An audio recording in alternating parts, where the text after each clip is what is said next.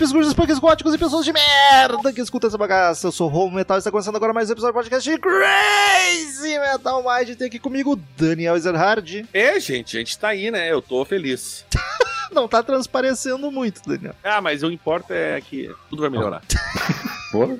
E temos aqui também Leandro do Nascimento Pereira, o Bola. Sou eu, aqui sempre cheirando ao espírito adolescente, afinal eu dou aula pra eles o dia inteiro, né? É, não é só o espírito, né? É, é o Tá um cheiro, fedendo o espírito adolescente. um cheiro peculiar. E temos aqui o cara que tá sempre presente quando o assunto é rock nacional, Flávio Bandeira. Primeira vez pra falar de banda gringa, hein? Então, Nirvana que é de Guaratinguetá, né? Bom, ah, Claro. gurizada nova do interior ali. é. salve, salve, gurizada. Daniel, Rômulo, Leandro. Vamos lá, vamos ver o que, que vai sair disso, né? Não, não, não, não tem essa que tu- o teu dever hoje aqui é brilhar. Tu não vem com essa, essa de vamos ver. Meu Deus do céu, va- vamos lá. Eu não li nada, não escutei nada. Quer dizer, não escutei nada, tô mentindo, porque eu tava escutando no carro hoje indo pro trabalho e voltando. Tá Mas, igual o. Daniel, então. Ah, vamos lá, vamos, vamos ver o que vai sair disso aí. A diferença é que ele sabe quem é Dulce Quental sem ler. Eu não. É verdade. Nunca O- precisou de ler nada, né? O Rômulo, o Rômulo falou hoje, cara, falou hoje não, né? Falou quando a gente marcou de gravar que é a banda favorita do Bandeira. Eu falei, ah, então nem vou aparecer. que diferença eu vou fazer? Queridos ouvintes, quem curte o trampo do Crazy Metal Mind, acesse padrim.com.br barra Crazy Metal Mind ou pesquise Crazy Metal Mind no PicPay ou na Orelo. Só de ouvir a gente pelo aplicativo do Orelo, a gente já tá ganhando. Se tanto não puder colaborar, só ouve por lá que já dá uma força. Mas podendo, você escolhe um valor para contribuir, quanto você quiser, por mês e ganha algumas vantagens. Entra no grupo do WhatsApp, fica sabendo dos assuntos antes do podcast ir pro ar, participa de sorteios mensais onde o ganhador diz a banda, diz o disco, diz o assunto e a gente grava. E os valores mais altos ainda assistem as gravações enquanto elas ocorrem no Google Meet para ouvir todas as barbaridades que o Daniel fala e eu tenho que cortar Ah, o na Daniel, edição. sempre só pro Daniel, né? Eu sou, eu sou, eu queria dizer que eu sou que censurado nesse né? podcast. Eu estou, sou o- censurado. O Rômulo tá querendo vender, Daniel. Tá te usando aí. É, o Daniel dá, dá conteúdo exclusivo pros assinantes. Isso. E eu, pelo menos, sirvo pra alguma coisa, então, porra. Então é só acessar Crazy Metal Mind na Aurelo, no PicPay ou no Padrim, padrim.com.br barra Crazy Metal Mind. E estamos aí hoje para falar da maior banda de grunge que, cara, Crazy Metal Mind teve um episódio, 500 e sei lá, 60 episódios já, só teve do Nevermind, só um, e acho que foi antes do 100, e depois nós nunca mais falamos de Nirvana. Já teve uma Teve aquele, teve aquele conspiração lá do. não Teve né? dois do Kurt Cobain. Tem um Isso. sobre a vida do Kurt Cobain e um sobre a teoria da conspiração de que a Courtney Love matou ele ou não. Um sobre a vida e um sobre a morte.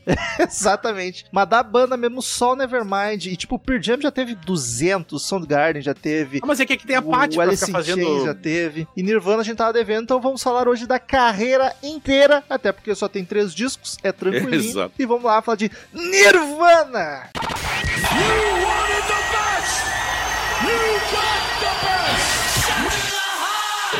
Hello, I'm Johnny Cash. Crazy Metal Mind.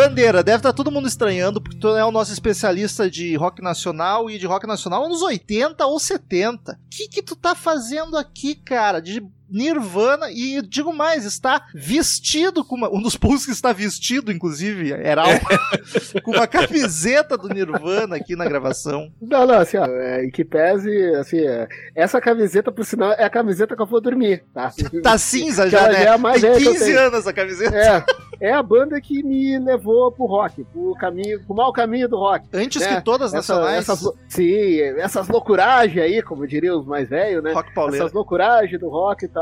Cara, foi o Nirvana, assim. é, na- ainda na, na época de colégio, ainda, é, um colega meu, o Mauro Henrique, por sinal ouve o podcast. Olha Esse aí, grande. andou compartilhando, andou Abraço compartilhando o episódio amigo tal. do programa. É um homem bom, E claramente. aí, e aí ele curtia rock, aquela coisa toda, enfim.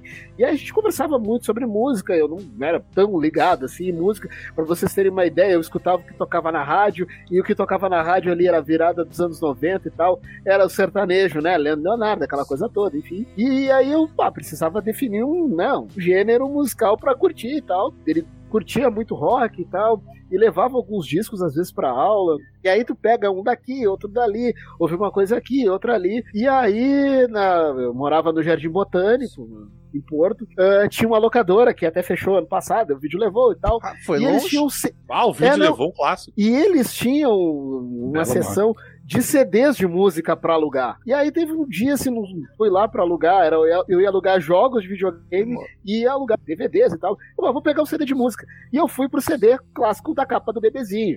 Não sabia direito quem era e tal. Cara, foi assim, ó, eu botei o CD na mu- da- no, no som ali e tal, e foi meio que uma catarse, assim. Ali, a partir daquilo, Olha foi só rapaz. ladeira abaixo, assim, sabe? Porque é muito E- curioso, eu só te vejo falar de, de rock nacional, que é bem mais leve também, do rock dos anos 80. Sim, só convida ele pra isso. É, não, mas eu convivo, não só no podcast, eu convivo com bandeira volta e meia. E de música brasileira até, que não é rock, é raro te ver falando de algo pesado, e o Nirvana tem bastante porradaria. Tem, e foi um, um período, assim, é, claro, que também marcou muito a minha adolescência, assim, sabe? Adolescência quase querendo entrar na fase adulta, mas adolescência ainda, período de colégio e tal. Então foi uma, uma trilha sonora, assim, que me acompanhou muito, assim, sabe? Mas a banda, Ah. a banda já tinha acabado quando tu virou fã, né? Sim, Tu não é tão velho sim. que nem o Daniel. Não, não, não. É, tipo, Nirvana acabou em 94. Foi engraçado isso aí. 94. E 94 eu não era tão ligado assim em música. De novo, era uma época que eu, eu ia muito do que a galera escutava. Tipo, eu escutava o sambão no churrasco de família no domingo e tal. E era o que Todo tava mundo. tocando e eu nem, nem dava bola muito assim pra música. Mas depois que eu tive o contato com o Nirvana, eu não, cara, eu acho que dá pra gente seguir curtindo rock. E que pese agora mais velho, eu tenho ouvido muito mais música popular brasileira, MPB e afins. Por exemplo, o Chico eu tenho ouvido todos os dias. O Nirvana é algo assim que eu tenho assim, é, é o que eu não largo. Sempre Cara, foi claro, foi minha trilha sonora de formatura. Enfim, né? Vamos lá, vamos discorrer. Eu já tô falando demais. O homem, é- o homem é. Bola, tu é fã das podreiras e tu já gravou muito de. De Pearl Jam, na real, eu nem lembro, tu não gravou de Pearl Jam, né? Mas de Não. Alice in Chains e Soundgarden, acho que tu tava nos dois. Qual, é a Alice in tu- Chains. qual é a tua relação com o Nirvana? Cara, eu conheci também nos anos 90 ainda no colégio, tá ligado? Só que eu, na época, ainda tava muito hard heavy metal. Então, quando eu não tinha sido convertido pro punk ainda, nem tinha banda, nem nada. Pra piorar, cara, um cara que me apresentou era um cara do colégio que, tipo assim, ele andava com a gente, mas ele era. Ninguém gostava do cara, tá ligado?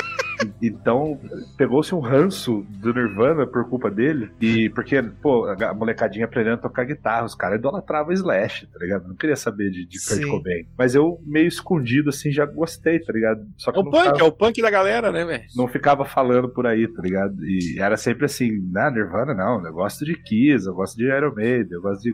Mas eu sempre gostei. Aí um dia eu parei com essa bobeira, virei pra ter banda, e cantei Nirvana com banda já, vários sons. E, cara, é, é assim, só não é a minha favorita do, do Big Four do, do Grunge, porque o, o Alice in Chains é, eu sou mais apaixonado, assim, mas o Nirvana é com certeza um número dois bem, bem próximo. É, pra mim o Nirvana foi a primeira por muito tempo, mas daí o Pearl Jam ultrapassou, é número 2 agora. Daniel, tu é mais velho, tu já tava, tu acompanhou a banda quando tava nativa, né? Eu não podia gostar também. É, eu ia te É. perguntar, porque tu era do Guns, tu não Tinha certeza tu era dos que não podia gostar, tu conhece- começou a gostar depois ou tu ouvia escondido? Não, eu, eu, eu ouvia, eu ouvia semi-escondido, tá? Teu irmão Ah, não eu- curtia? O, o meu irmão não, eu, eu, eu, eu que introdu... o meu irmão era, era mais per jam, eu, eu, eu que introduzi o Nirvana lá em casa. Mas eu não sei nem como é que eu comecei a ouvir, porque tocava, era, era 90 e poucos. Tudo, tudo que era rádio tocava essas músicas, né, cara? No MTV tocava MTV. esses, passava o clipe direto. Então, e eu já gostava, né, cara? E só que não podia, porque afinal de contas o pessoal que ouve Guns e ouve Metallica, essas coisas, não pode ouvir grunge. O grunge era tipo emo, assim, na época, assim, não, não podia gostar. E aí eu me lembro que eu tinha uma camisa de flanela e eu usava umas calças largas, que eu não gostava de usar jeans pra ficar confortável, né? E aí, ah, o Daniel é grunge, o Daniel é grunge, olha aí, ele é grunge. Uma das coisas que o cara. o E eu mais- dizia, não, vão se fuder aí, porra. E, e, cara, é, o único disco que sempre passou mais batido pra mim, até hoje, é um que eu não me importo tanto, é o Bleach, que a gente vai falar daqui a pouco. Mas o Smells Like Teen Spirit tá nos meus top discos aí, cara. É um Nevermind. Puta maravilhoso. É, eu- olha, eu tô louco, Nevermind. E o In Utero eu amo pra caralho. É um puta de um álbum também, cara. São dois Ah, álbuns que eu, eu tinha, inclusive tinha os dois mesmo, os álbuns, CDs. Bleach até o meu irmão tinha, eu nunca tive. E nu- nunca pegou muito. A gente vai falar depois dos detalhes disso, e eu explico por quê, né? Mas foi que- assim, cara. Mas assim, eu nunca. ah, sempre. qu- Quando eu botei o ouvido. Aliás, no, no, no, Bill in- no colégio tinha um festival chamado Bill in Concert. As pessoas formavam bandas de qualquer estilo Ah, de biologia. e tinha que tocar uma letra de biologia em cima de uma, uma música. Já A nossa era Smells Like Spirit versão bio, biologia. Meu Deus. Que maravilha É. que devia ser. Quando, É uma delícia. E a banda Quando- era boa, os guris tocavam bem. quando o Dinheiro Preto falou que o Nirvana juntou todas as tribos, eu não sei se foi tanto assim. Porque, cara, o que eu conheço de hater de Nirvana, principalmente essa galera mais do metal, do hard rock, assim. Mas eu acho que assim, ó, é, passou, né, cara, isso assim. é. Quem Sei uniu lá, as tribos foi o Alice in Chains, que uniu os metaleiros e os grunge. Pode ser. O Nirvana tem muito hate em cima deles. Mas é porque foi Até muito hoje pop. tem, na real. É porque foi muito popular. Era a maior do gênero, a maior banda. Ah, é porque ela, o Carlos deve odiar porque acabou com a farofa. Isso. Tem esse pessoal do Ido e tem a galera que fica, né? Os caras não tocavam nada, era mal feito. Ah, é, aí tem essa, tem essa. É, daí tem essa aí do ah, ele não toca direito guitarra. Tá, mas ele compõe tri bem, é tri boas músicas, vai se fuder. A gente vendo punk também, ninguém tocava bem, é tudo ótimo. É os caras. Sabe o que acontece? É os caras frustrados que ficam. no- eles mostram pros coleguinhas que eles fazem 45 notas por segundo, só que eles nunca conseguiram achar uma banda pra tocar na vida. Aí o cara, só que o cara não sabe tocar e é famoso, aí é um problema. né? Aquele guitarrista de quarto, né? Que põe vídeo no YouTube. Isso, é então, o- exatamente o guitarrista de quarto. É uma boa definição. Conhecemos alguns.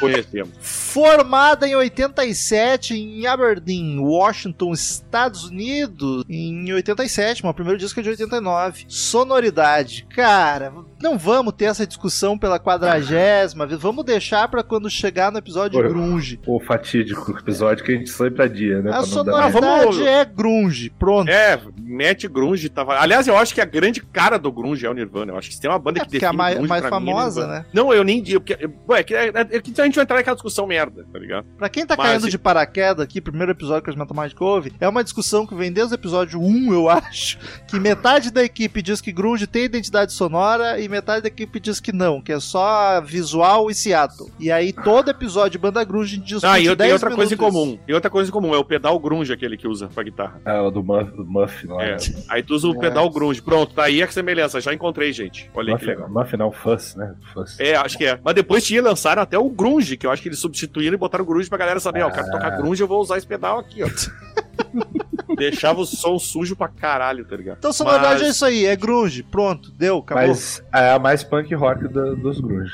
Isso tem que se dizer. É, é. Começou, come- Completamente come- de acordo. Completamente. começou como uma banda punk, na verdade. Bem no começo. Eu vou dizer, eu não acho o Bleach tão grunge. O Bleach é punk pra É. mim. É punk, que tá. ele tem uma pegada muito mais punk. E é por isso que ele, pra gente, pega bem o bola e pra mim já não pega tanto. É o, é o disco que eu menos me importo dele.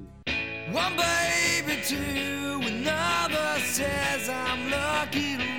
you. I don't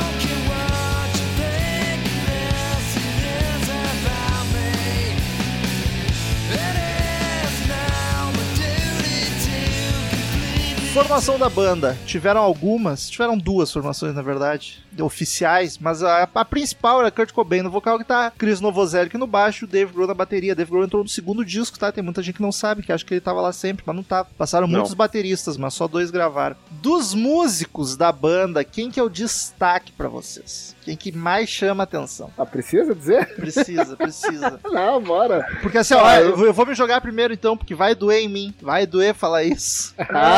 Ah, Chegou o dia. Chegou o dia. Mas o. Chegou o dia do elogio. Vai, vai, vai. Até eu vou, eu vou ligar aqui o gravador do celular. Eu acho que, acho que merece, né? Eu vou, eu vou fazer. Merece. Bandeira, eu gravei o disco inteiro, do, o episódio inteiro do disco novo do Foo Fighters elogiando. Mas sim, me dói falar isso, mas é inegável que Dave Grohl, quando entrou na banda, uma diferença, a bateria ganhou personalidade, tá ligado? Ganhou É. vida. É um absurdo. Então, pra mim, o, O Dave destaque. Grohl toca pra caralho. Pra mim, o destaque é a bateria do Dave Grohl e o- a voz do, do Kurt Cobain, cara. Quando ele canta não gritado, gritado também é bacana, mas aí não tem nada demais. Mas quando ele canta suave, cara, é uma voz linda, é bonita. Pô, tu pega o demais. acústico, cara, é, fica delicioso de ouvir. Ah, É muito o gostoso. acústico, eu sempre digo assim, claro que é coisa de fãzão, suspeito, não leve em consideração que eu sempre digo assim, ó, pra mim É. o acústico do Nirvana é o melhor já feito. Eu não concordo tem, contigo. Não tem, assim, ó, Fácil. o do Alice in Chains é muito bom, Pearl Jam é muito bom, mas sei lá, o, o do Nirvana ele tem uma, uma simbologia, sei lá se é essa a palavra, enfim, É. porque é muito curioso. Se for parar pra pensar, olhar direitinho, eles já têm um clima de velório, né? Não, é o velório. Aquilo ali é o É, velório, é o é. velório antecipado do Kurt É, Cobain, sem exato, exato. A gente tá rindo, mas é verdade, sabe? Tanto que ele morre seis meses depois, nem isso. O, o acústico foi gravado em novembro, dezembro de 93. E o, o acústico é lançado, É um lançado ano, um ano depois, né? depois. Um ano 44. depois, né? Então, é, ele é muito bem produzido, sei lá, sabe? É, é- é- é- não tem, é, pra mim, pelo menos, não tem outro acústico melhor que aquele. assim. Tem o do Eu- Kiss, eu não- só do Kiss. Eu não, eu não sou tão suspeito com Nirvana igual o Bandeira, mas, cara, é, dá pra pôr nos top, assim, nos dois, três melhores, com certeza.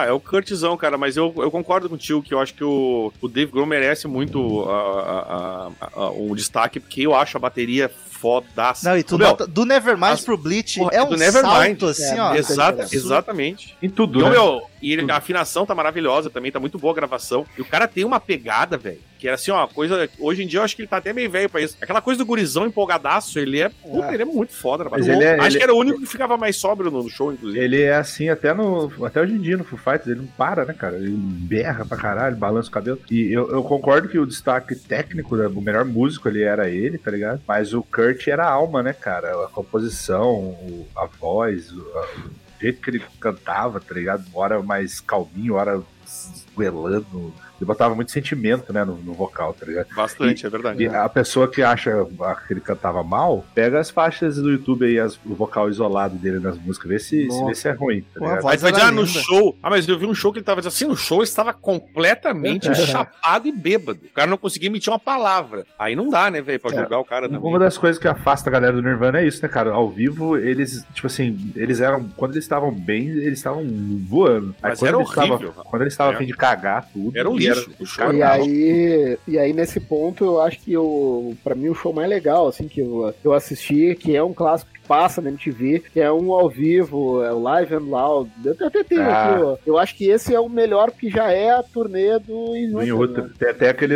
A capa, né? Tem uns bonecos da capa aqui. Isso, isso, isso. E eles estavam E aí- bem nessa, não estavam loucas. Nossa, showzaço. É um Ô, showzaço. meu, e outra, né, falando de ao vivo, voz, o, como o, a gente já comentou, o acústico, tá? Ele tá cantando, é, sem, é sem barulheira, é a voz dele que tá ali mesmo, e tá muito, e tá, não tem, não tem erro, entendeu? É, É, e agora até o Daniel, o Daniel que me lembrou um detalhe, que, é, que era o que eu queria contar antes, mas eu me empolguei e esqueci, óbvio. é fantástico. o acústico, ele tem uma, uma, uma- história e tal, que ele foi gravado em dois takes apenas. né? Tem um. uh, tanto que quem tem, já assistiu o DVD e tal, é, o DVD do acústico, por sinal, eu tenho dois. né? Eu, eu, eu achei que eu tinha perdido um na mudança e comprei no meio do caminho, depois achei outro. Então eu tenho dois. Tem o ensaio que eles fizeram, sem o público, e depois, na sequência, eles já fazem o show num Ó. take só, praticamente. Caralho. Então, a- a- a- aquela coisa de tipo, ah, não sei o que, erramos, vai de novo. Não, o acústico Duque. foi prático. O do Kiss sem corte, tu ouve três vezes cada música, de tanto que É.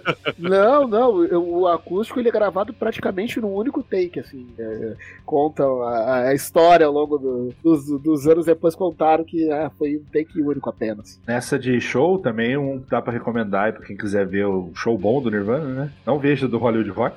Não, não Nossa, vejo, pelo amor de nossa. Deus. Tem Aquilo é uma gravado da- isso? Aquilo é um dos Tem. piores. Tem, né? Só vi uma acha- é, ceninha ou outra. é uma das piores coisas que eles É. ao vivo. Não, eu já ali, vi. ali foi terrível. Um É, muito próximo. bom é naquele festival de Reading da Inglaterra, que acho Ah, que é 92, sim. eu acho. Esse, também- esse show também é foda, cara. Os caras estavam voando aquele dia. Ah, tem também outro da MTV. Eu, não, não era da MTV, mas é o, o Live Tonight Sold Out também. Ah, é bem cara, legal é- também. Ah, esse é conhecido. Esse Eu é vi conhecido. muito isso, cara. Eu tinha o VHS na época. Não, eu assistia esse- em looping, cara. E Porque tem o lá. ele é, um, ele é um catadão, né? Ele, tipo, tem É. uns trechos de vários shows, tem clipe, tape, tem as entrevistas, as maluquices lá. Eu é tô muito notando engraçado. isso que vocês estão fazendo. O Crazy Metal Mind não comenta disco ao vivo, vocês tem- foram indo de mansinho. tem- É carreira, é carreira, É, não, para. é, não, e por último tem o. é, é, na realidade, os DVDs, né, Ron? E tem o Live at Paramount, que eles fizeram um show lá, acho que no Teatro Paramount. Verdade. Foi, é, é, até um show que foi, foi em 31 de outubro de 91. É, mas o Kurt ele começa dando Happy Halloween pra, pra galera, porque era uma noite de Halloween e tal. E é uma versão bem legal. assim. Enfim, volta pro foto. Mas a gente, a gente, o mundo ignora. Mas o Chris Novoselic tem umas linhas de baixo bacana também. Ele não é de todo ruim.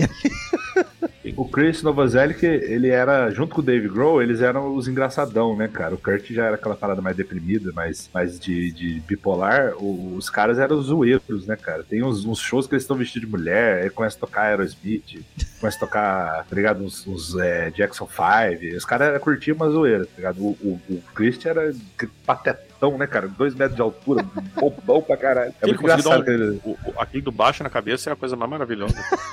Aquele Live Tonight lá, aquele sold out, que é, é muito engraçado. Tem uns trechos de programa de TV, aí tem um que eles estão claramente zoando, né? O Kurt fala assim: Hi, you're watching Music Shower. I am Kurt, and this is Nirvana. Aí quando chega a hora do Chris Novoselic, ele: Hi, you're watching Golden Shower TV. Eles já ven- venderam mais de 75 milhões de cópias no mundo. Caraca. São 28 milhões certificados nos Estados Unidos, que der- torna eles um dos artistas musicais mais vendidos nos Estados Unidos. Ah, 75 milhões é muita coisa pro mundo, cara. É tipo, considerando que eles têm três discos, né, cara? Sim. E o, e o primeiro é, é mais é, é diferente, digamos assim. Dá pra- E o, o, o Nevermind no mundo vendeu mais de 30 milhões de cópias. Então já, essa altura já passou também. Dá pra dizer com certo consenso que foi a maior banda dos anos 90, né, cara? Mais importante, assim. Eu, eu, eu, eu diria que sim. Eu acho que dos anos 90 eu acho que foi a banda. Porque de, de gran- grandeza até daria pra botar o Guns, mas como o Nirvana encabeçou um, um gênero todo, um movimento, acaba se destacando mais. né? É que o Guns também teve muito em 89, o Appetite vendeu É. uma, que É. nem água, né, cara? Foi, lá, foi ainda em 89, né? Então o Guns pegou o final de anos 80 e começo dos anos 90, né? Mas aí Comecinho, né? o impacto. O Illusion é de 91, né, cara? E O, Ah. o Nevermind é 90, e- é 90 e... Não, 91 também, né? 91 também. 91 também. 91, é, o ano Mas- maravilhoso do rock. Não, e aí tu vê o impacto, da, o quão ah, ah, o Nirvana foi representativo, o Nirvana não chega a, não chega à metade da década, né? Nirvana vai até 94, né? E mesmo assim, cara, é a grande banda dos anos 90, com certeza. E a Não morte foram- do Kurt é o que marca o fim, entre aspas, do grunge, né? É. Não, É. foram nem, não foram nem 10 anos de carreira, né, velho? Isso é muito doido, né, cara? Foi de É. 87 a 94. E assim, vale dizer que o, o- o Nirvana levou pra um patamar, mas tipo, não foi eles que inventaram, né? Já rolava muita banda alternativa, misturava punk com hard rock, fazia as paradas mais no underground e tal. Eles eram muito influenciados por Pixies, aquele Melvins, que eles eram até amigos, tá ligado? Sim. Então eles, meio, eles foram os caras que levaram pro mainstream. Soundgarden, por exemplo, é mais antigo que o Nirvana também. É, o Nirvana é o que leva de fato o, o grunge, né, para nível mundial, digamos assim. É, sai de, é, é, consegue tirar o grunge apenas de, de Seattle, né? Isso. É, vai pro mundo, né? Então, e aí consegue levar os demais juntos. né? Os porões úmidos de Seattle.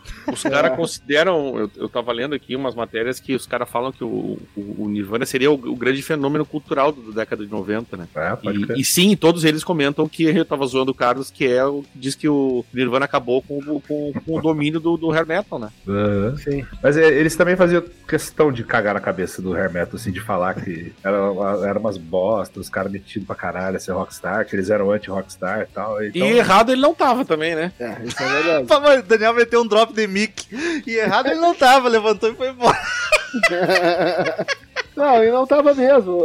Não à toa que, ah, uh, mesmo na, na, na, na- loucura, muitas vezes em outra, em outra dimensão, eu digo no sentido de chapação, o Kurt Cobain, a, a- banda e o Kurt especificamente, assim, uh, eles sempre foram muito, uh, digamos assim, uh, ligados a muitas pautas, assim, pautas eu digo no sentido de, de, de- de defender a bandeira contra o machismo, machismo, isso eles cantavam nas músicas deles. Sim. Rape Me é o maior exemplo disso, né? Ah, e outras ah, e outras bandeiras também, né? O grunge, no geral, né, era mais politizado, enquanto o glam era só festa, putaria, uma galera inconsequente, o grunge já veio mais. O próprio Jam, no Unplugged, fazendo pro- pro-choice lá, pro campanha de O Ed, o Ed Vedder esse tempo aí tava tretando com o Motley Crue aí, falando. É, dessa mesma merda. É, então, sempre foi muito. Eles sempre foram muito engajados nessa, eh, nessa coisa mais politizada. Poderia, podia até não parecer, porque foi o que eu disse, muitas vezes o Kurt Cobain estava em outra dimensão, mas eles eram sim muito, muito ligados nisso. Tem um show, acho que no próprio Live and Loud, que ele, ah, ele não chega a parar o show, mas ele dá no meio ali de um fã ali que tava reclamando, fazendo alguma papagaiada, e o Kurt Cobain falou, tá, o que tá fazendo aqui então, sabe? É. Ele- Eles eram contra essa parada misógina, né? Do, do- do- É. dos rock and roll comedor, tratar a mulher igual objeto. Kurt Sim. sempre foi contra isso, né? Sim. Inclusive a mulher é que tratava ele como objeto. Dá pra se dizer que sim. Ouvinte aqui, o Gustavo Rossi Moreno perguntou de onde que veio a treta Guns e Nirvana. É da época que eram as duas grandes bandas, né? E dois vocalistas que não eram fáceis. Aí toda Mas entrevista o- um ficava xingando. O Axel tem até entrevista com o bonezinho do Nirvana. Sim, foi- Mas reza a lenda. É o making off do Stranger, que ele tá com uma camisa É. do Red Hot e um bonezinho do Nirvana. não foi coisa Mas do VMB, uma coisa assim que Deus. Não, mas reza a lenda que rolou um papo lá. que ele- eles queriam, tentaram, em algum determinado momento, fa- fazer uma turnê com as duas bandas juntas. Nossa. E o Nirvana abriria pro Guns N' Roses e o Nirvana não topou. É, tipo, não. A parada do VMB que eu É. já li, que eu já vi uns buchichos aí, ok, ok. Diz que o, o Kurt tava com a Courtney já e o bebezinho, né? A Francis lá. O feijão. Que, é a, que é, a, a- é a lata dele. É, Total. total. tá, tá namorando o filho do Tony Hawk, olha aí. Mais, mais, olha aí. mais buchichos do rock com o Leão Bola. O, o, diz que eh, o Axel tava passando lá, né? Cheio de segurança e tal. E parece que, não sei se o Kurt ou a Courtney que falaram: Ah, Axel, você não quer ser padrinho da nossa filha? Meio que na zoeira. Aí ele meio que foi pra cima, falou: Ó, cala a boca dessa sua cadela aí e tal, sei o quê. E aí começou uma animosidade. Claramente a Axel estava certo de novo. A banda tem três discos, vamos passar um por um.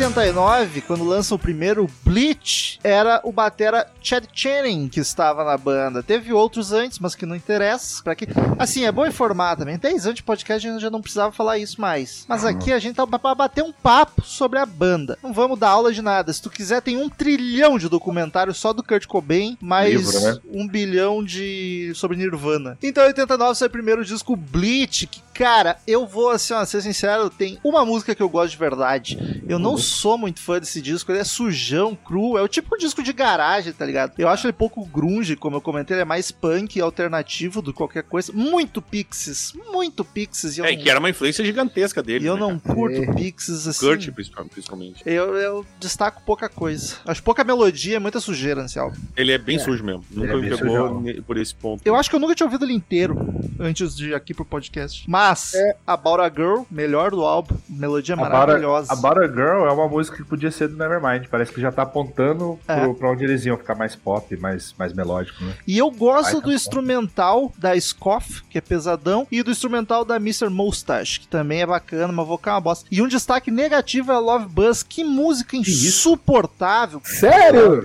Adoro. Adoro Love Buzz. Também, Nossa senhora. Muito bom. É, né? Que, foi a, que é o single, né? sei. Love Buzz é single? É single, é o Caralho, single. como é que essa banda foi pra frente? Ah, Maravilhoso. não, é o, é o single. Ah, assim, ó, desse disco, assim, ó, eu não vou dizer que gosto de todas, eu vou estar mentindo. Mas, assim, pra mim, assim, ó, as cinco primeiras, as quatro primeiras ali, ah, não, as cinco primeiras, até ali Love Buzz, ah, Negative Creep eu acho muito bacana também. Olha. E, sei lá, eu acho que Mr. Mustache, bacaninha também, enfim. Mas essas, assim, são as que eu mais gosto do disco. A Negative Creep é uma paulada, eu acho muito. O, o vocal dele tá diferente, parece que tá meio mais grave, mais gutural, mais.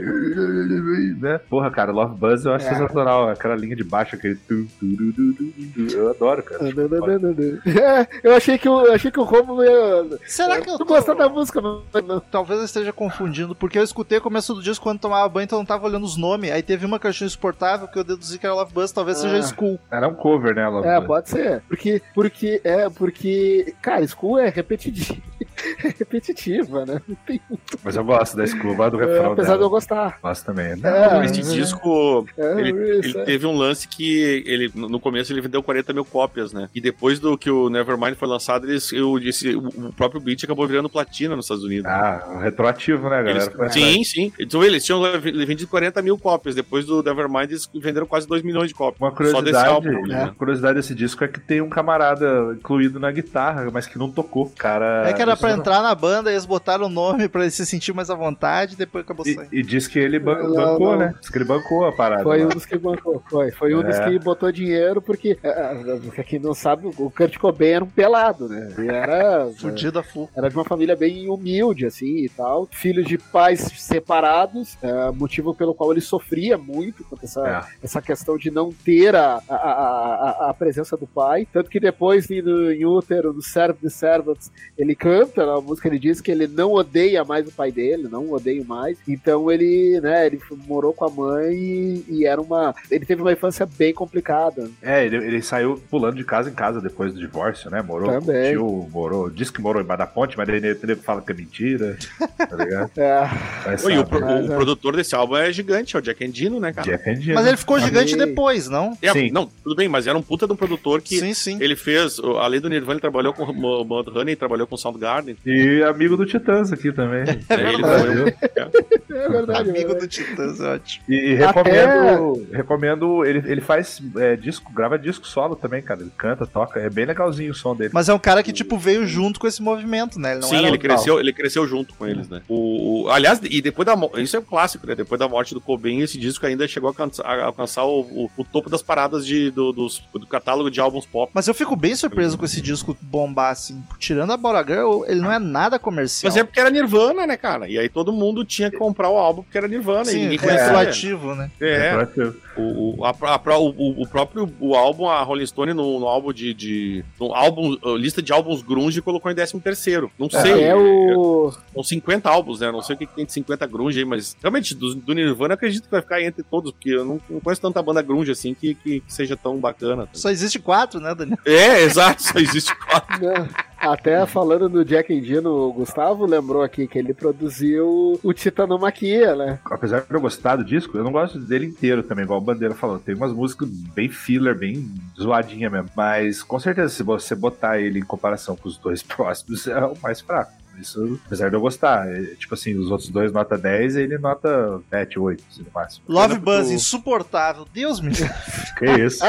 Não Eu Tá doido. Ah, uma das melhores, pra mim, uma das, das melhores do disco. Cara, Também É. acho. Tem uma curiosidade dela, cara, aquele Live Tonight, de novo, vou citar esse VHS, porque eu assisti muito, cara. Eu- inclusive, eu reassisti essa semana, depois de anos. Tem um show que eles estão num clube bem pequenininho, acho que é antes do Nevermind, eles não tinham estourado. Estão tocando essa música, o Kurt mergulha na galera com a guitarra, tá ligado? Ah, Você já viu isso? Aí tem o segurança de bandana assim, cara, cabeludo, fartão. Ele meio que quer tirar o Kurt da galera, só que o Kurt não quer sair, tá ligado?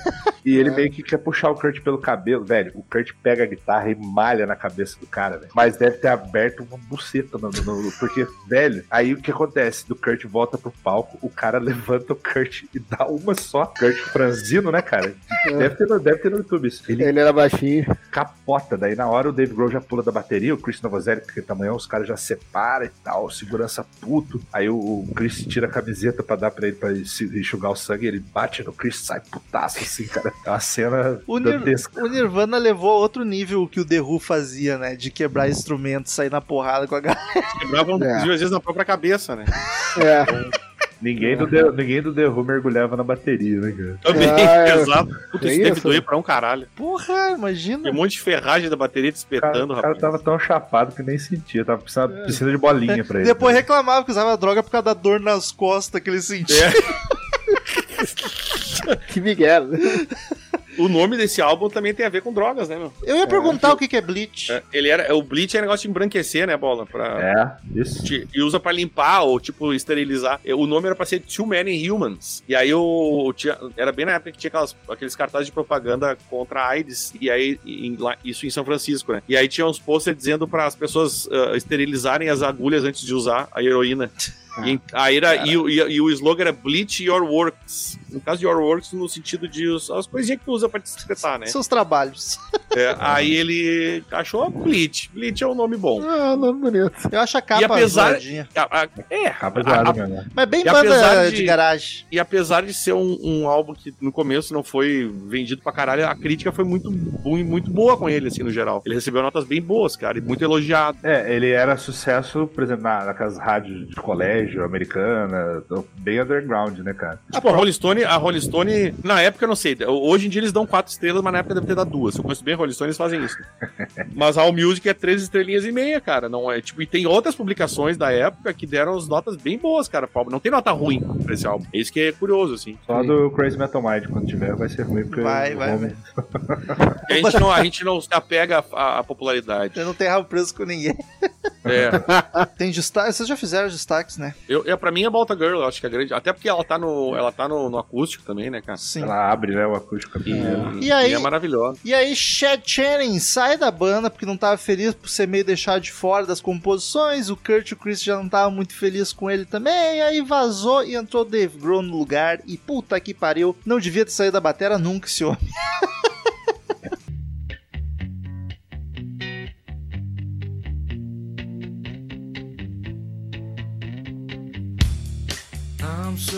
happy cause today found my friends in my head. I'm so ugly, that's okay cause so are you. Book on mirrors, Sunday morning is every day for all I care. And I'm not scared, light my candles in our days cause I found God.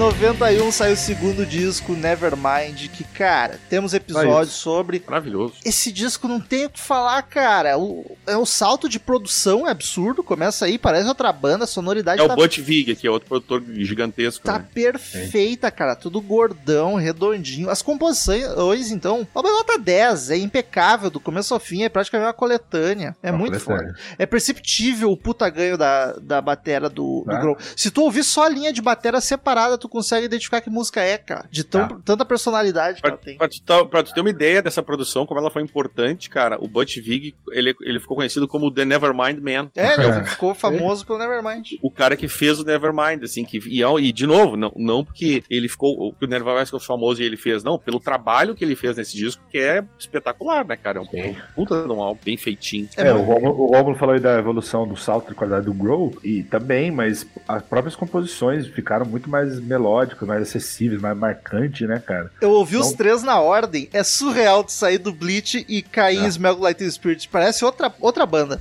É verdade. É verdade. Não, total, assim, total. É, é- é- e é bem isso assim que vocês estão dizendo, assim, é, é- é diferente, assim, tudo é diferente. sabe? É um álbum que ele é, é perfeito do início ao fim. É um dos maiores clássicos do rock. Eu diria que o Nirvana é engraçado, né, cara? É uma das bandas que, mesmo não existindo já há quase 30 anos, ela, ela é uma das que mais renova público, cara. A molecadinha descobre o Nirvana. Nirvana, Guns N' Roses e Queen, assim, que eu mais vejo. Metallica galera, também. Metallica, por causa do, do Black Album também. Essas bandas que deram esse, esse passo além, popularidade, tipo, vão fazer um bagulho produzido, pop, pra, pra bombar. Eu tá acho ligado? bizarro que o Aerosmith tava nessa onda e não renova público que nem essas outras. Não, não, ficou mais de tiozão mesmo. É muito louco. O, o- esse álbum, cara, é, é uma coisa que assim, não, tu vai ver as publicações, é 9 a cada 10 é nota 10. Tem como, cara. Fa- fácil, fácil, assim, ó, é bizarro. Diz que foi muito inesperado, né? Não era, não, não era uma coisa assim que, a- que eles já tinham saído, eles foram pra. Ge- Era Geffen, né? É, Era era Geffen Geffen, Geffen, É. é, era Geffen. E.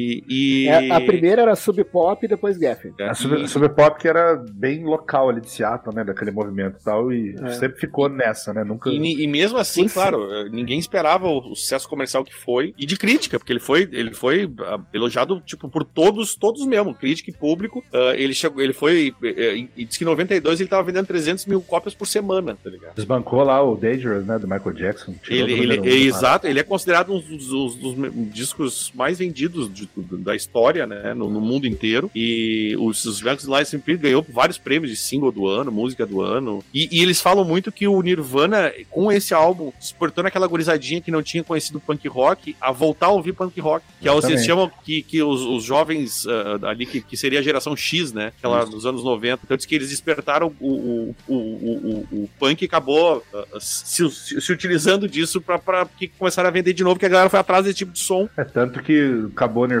acabou, acabou entre aspas o grunge, começou a vir Green Day, Offspring, tá ligado? Punk virou, É verdade. virou, É o virou pop mainstream punk, de novo. É, E total. talvez uma coisa que.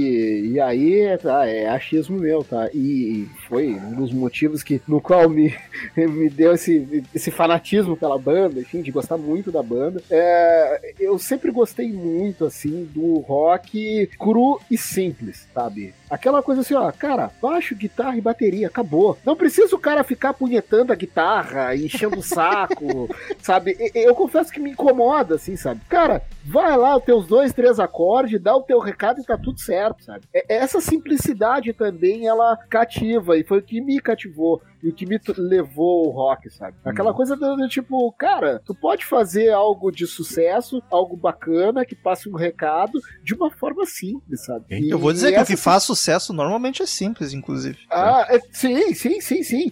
Mas ah, ah, era uma época assim que tinha muita coisa assim que, cara, ah, era aqueles solos intermináveis, Sim. o cara pegando a guitarra e fazendo careta, fazendo um monte de. Ah, isso- Ah, é o monte de Marcelo, ele tá, ele tá escrevendo Marcelo, gente, um monte- banda. Não, mas é um monte de papagaiada que pra mim. E aí, isso aí é aquela coisa assim, tipo, eu. Eu, uma, uma época da minha vida, eu tentei tocar bateria. Eu tenho vontade de voltar, voltar, não, fazer de fato aula de bateria. Eu tive uma bateria, mas nunca toquei bateria.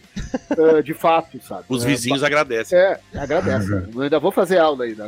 Vai- Segundo semestre vai dar. Ah, então, tipo, essa simplicidade mais me cativou, assim, e me levou pro rock, assim. Ah, aquela coisa de farofa e coisa e tal, nunca me Quem diria que o. Bandeira ia estar mais próximo do Bola do que de mim, do Daniel, no gosto. Punk rock até os ossos. É um punk rustido ali. Ah, não, vai, eu gosto pra caramba. Mas, gente, o Smell Like Spirit eu até me sinto mal, mas eu basicamente destaquei o álbum inteiro. É, Eu, não te- eu deixei uma ou outra de fora. É, Is- mas não tem como.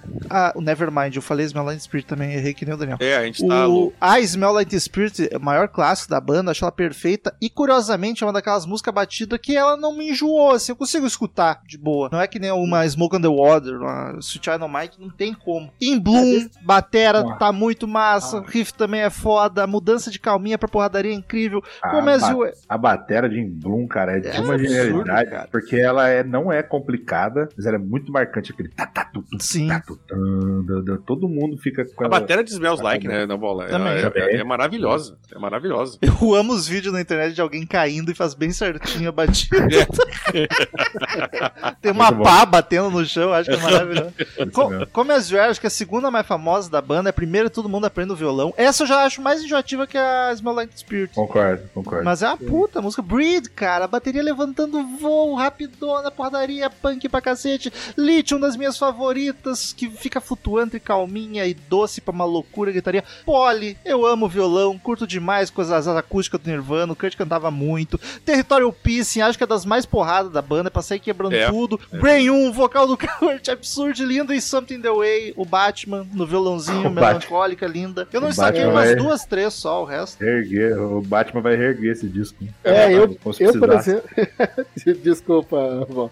Ah. eu, eu desse, desse disco, a única assim que às vezes eu passo é Drain. O resto, uh, Long Act, eu gosto. Uh, geralmente, assim, aquelas músicas de sextou, assim, que a galera gosta de postar. Eu tenho, por exemplo, é Uma Play. Uma Play eu acho Olha muito massa. Muito Adoro massa. essa música. E do acústico também ela é bem legal, sabe? Então, o. Ah, cara, esse disco é, é muito bacana. A minha música favorita do Nirvana tá nesse disco que é Territorial Pissing, cara. E ela, é- é- o Gustavo Rossi falou aí que o CPM 22 tocava ela e a minha banda também tocava. A minha banda Ah, tocava e. Nossa, eu, cara, na época eu, eu conseguia cantar rasgado, berrando, eu me perfazia. Se eu for tentar fazer isso agora, eu vou cuspir minhas pregas vocal, tá ligado? Mas é a melhor pra mim, cara. Drain You é uma das minhas favoritas do Nirvana. Eu acho muito foda o jeito que ela já começa na melodia vocal. One day, two. Eu Ah, é maravilhoso, é maravilhoso. É. Muito foda, muito Eu foda. gosto. Até tem uma versão é, é, ao vivo que ah, eles cantam foi pra, uma te- pra TV francesa, em 94 já, ali, fevereiro de 94, março de 94, tem no YouTube, ah, que eles cantam lá, aquela coisa caracterizada, tá todo, todos eles de terno e gravata na TV francesa, e aí, e aí tem- no final, a, a, último, a última parte da música, ah, o Kurt, eu acho que a corda arrebenta, acontece alguma coisa, ele simplesmente joga a guitarra do chão e fica só na voz e é sensacional, assim. Procura lá no, no YouTube que tem. Smells Like Teen Spirit dá pra dizer que caiu, tipo, igual um piano na indústria musical, né, cara? Foi, É. tipo assim, foi o prego no caixão mesmo da farofada e tudo, Foi, foi, tudo virou pra, pra, pra esse tipo de som, né, cara? Vale dizer, as letras do Kurt, né, cara, eram, eram muito boas, assim, eram meio, algumas eram meio misteriosas, você não sabia bem o que, que ele tava falando, outras já eram mensagens. Talvez nem ele, né? cara. Quando escreveu. É, mas faz sentido o que o Daniel tá dizendo, porque o próprio É. Kurt dizia que primeiro era a melodia, a letra vinha por último. É pior, ele tinha, ele tinha esse É? negócio, é verdade, ele falou isso uma vez, que às vezes a pessoa tem a música, escreve a letra e pensa, pô, podia fazer uma, é, o padrão eu acho que até esse, né? Ele não, ele disse que ele fazia a música e tá, agora eu tenho que botar uma letra aqui. A Claro, própria- cada um tem o seu jeito de fazer, mas eu me lembro que foi o primeiro cara que eu ouvi dizer isso aí, assim, que tipo, eu, eu, eu criava uma letra pra botar na minha A música. própria Territorial Pissing, que é a minha favorita, é uma.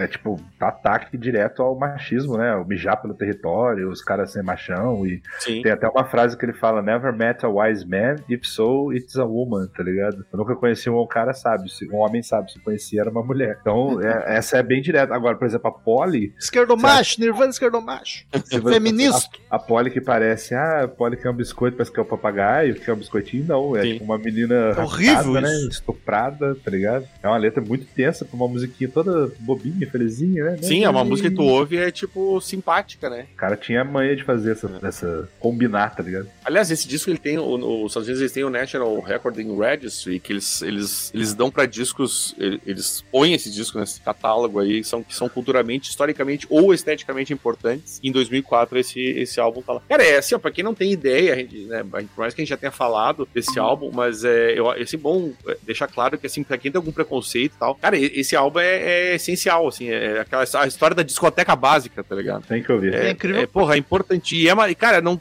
se tu não gostar, eu, eu, eu compreendo. Mas é- tem que fazer uma força pra não gostar desse álbum. Porque é bom, velho. E é Puta impressionante como eles acertaram em tudo, né? Até na capa ser icônica pra caramba. Até hoje o cara tá marcante. tentando ganhar dinheiro, esse pirralho. Ele não conseguiu pegar esse dinheiro, essa nota lá na piscina. aí tá querendo até agora pegar esse troço aí. O, Gustavo falou isso agora.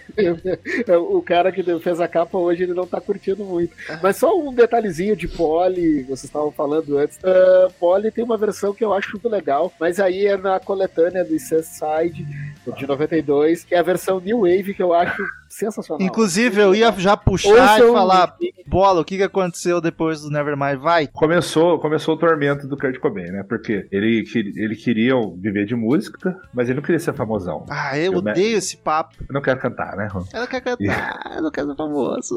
E o, o Nevermind Eu quero dar levou os cara, autógrafo. o Nevermind levou os caras pra status de, de, de rockstar. E o cara se incomodava com isso. Só que ao mesmo tempo que ele se incomodava, eu li aquela Heavier Than Heaven, faz muito tempo que eu li, que é a biografia do Kurt, né? E diz que assim, ao mesmo tempo que ele não gostava da fama e tal, tipo, se a MTV não passava o clipe, ele ligava pra gravadora, eu, pô, e aí? Estão passando tal. Então, tipo assim, você vê que o cara era conflituoso até Ele era né, todo cara? perturbadinho, coitado. Precisava E- muita e terapia. Você pega, por exemplo, a, a Smells Like Teen Spirit foi a Ana Júlia deles, Romulo, porque eles ficavam puto de nego achar que Nirvana era só essa música. Então eles tinham show que eles boicotavam, não tocava ela. O Kurt começava a fazer o riff e depois falava, não, hoje não vai ter essa, tá ligado? Era, era muito. é, Porra, o Unplugged, eles não tocaram várias famosonas, várias- tá ligado? Colocaram várias lá do B cover, né? Chamaram aqueles Meat Puppets lá e tal. Tem um, um vídeo daquele Live Tonight, de novo vou eu falar, que é um playbackão numa TV, e aí como playback, né, a banda zoa, só que o microfone tava aberto. Aí o Kurt, cara, ele canta a música inteira com uma voz meio assim, load up on drugs." E ele muda a letra, tá ligado? Então o refrão Ah, fica... vacalhão total. Burn the lights out. É genial, cara. Você caga de rir, cara. E o Chris Novoselic dançando, jogando baixo pra cima. Dessa vez ele não acertou a cabeça. Não tava tão Então, louco. então cara, ele- eles eram totalmente av- a- aversos, aversos, aversos, Aversos. à fama e tal, e ficavam nessa, né, cara, de se auto-sabotar, assim, tipo, não vai ter Smells Like Spirit, tá ligado? Foda-se. é muito curioso, né? Isso aí fazia Aí- parte do charme aí- deles também. Assim, Fazia, fazia. É, não, é aquela coisa de valorizar o, né, o, o produto, né? Faz parte forma, do né? personagem. Enquanto Ah, músico, dúvida. Enquanto, enquanto artista, eu, eu entendo que os caras ficavam, ficavam putos, tá ligado? Tipo, pô, a gente tem um monte de música, não é só essa, tá ligado? Eu, eu até dá pra entender um pouco esse lado. Mas os caras exageravam, né? Isso é um negócio que eu não lembro agora se a gente falou no Crazy Metal Mind, onde é que foi esse papo, que, é, ok, a gente já, já quebrou esse mito de que o Nirvana foi o grande última banda, o último movimento, tiveram várias outras, até movimento depois, mas parar pra pensar em rockstar mesmo, e eu acho Isso, que não exatamente. teve, né, porque acho que o esse é o ponto, mano. era muito, ele e o Axel, eles ainda eram muito da mídia, tá ligado, midiático. As outras bandas não né? tinha ninguém que era porra louca, assim, e grande nesse nível. É, e eles eram endeusados num nível que eu acho que não teve mais ninguém, assim, É. endeusado como, como ícone, como poeta de uma geração. Exato, exato. Mas e aí, Bandeira, o que que eles lançaram? Em 92 teve a coletânea o Incesticide, né? Que o Bola me falou que gosta pra caralho, eu nunca tinha ouvido, mas tem uma Nossa. É bacana, é bacana. Gosta, é bacana, é bacana. A primeira ali, a, a sequência ali de quatro, cinco, seis músicas, enfim, ali no, no início do disco é bem legal. Dive, tem Benasson, Tom of a Gun,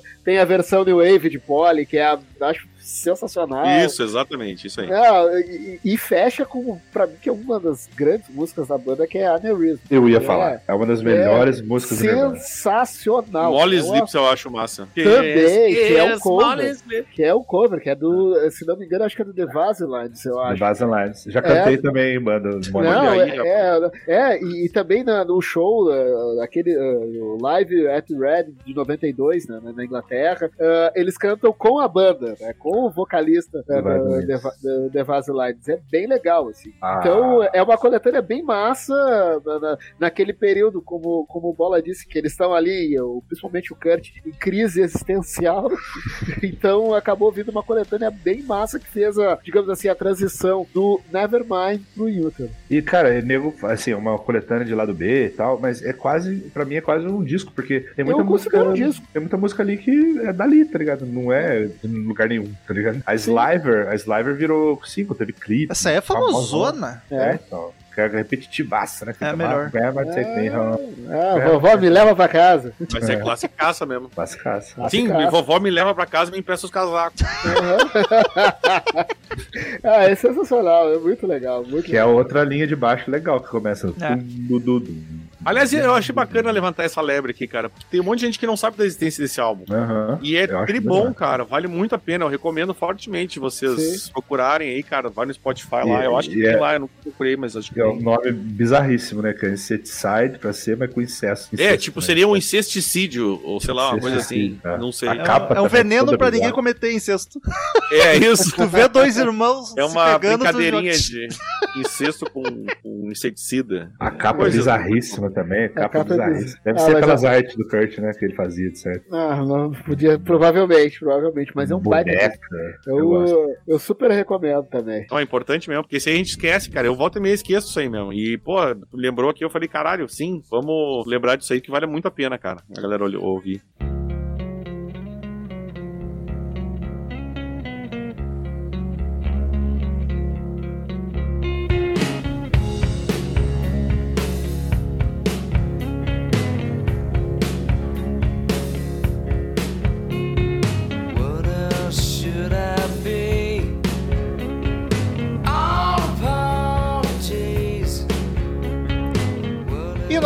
93 saiu o terceiro e último disco, Em Útero, que volta a Belíssimo, ser bem mais sujo e cru. Ele não chega a ser no ponto do Bleach, porque a produção é boa, mas as composições são mais barulhentas. Eu diria que ele fica exatamente no meio do caminho entre o Bleach e o Nevermind. Isso. Ele Boa tem música que eu acho chata, que são muito sujas e gritadas, e tem outras que eu acho lindíssimas. Tem músicas maravilhosas, tem algumas das minhas favoritas aqui. Eu sou muito suspeito pra falar, porque foi, co- como eu disse antes, a minha música preferida do Nirvana tá nele. Heart Shaped É. Box. Não. É, não, não, não. É Maravilhosa, rádio- maravilhosa. É Radio Friendly and Shifter. Ah, A é. minha- Eu acho bem cara. peculiar ser favorito mesmo. É, então, é, tanto que é, eu fiquei na- naquela de botar como música de formatura, mas como ela é muito barulhenta, eu fiquei pensando, "Bah, se eu, se eu entrar agora pra pegar o de pouco com essa música, ninguém vai entender porra nenhuma. o que mais pareceu, porque o início da música parece uma sirene, assim, nossa, muito doido. E o final também é sem sentido nenhum, mas enfim, é a minha preferida da banda. assim. Esse disco reza a lenda que eles chamaram aquele Steve Albini, que era um cara. É o Steve desse- Albini, isso aí. Que era um cara do,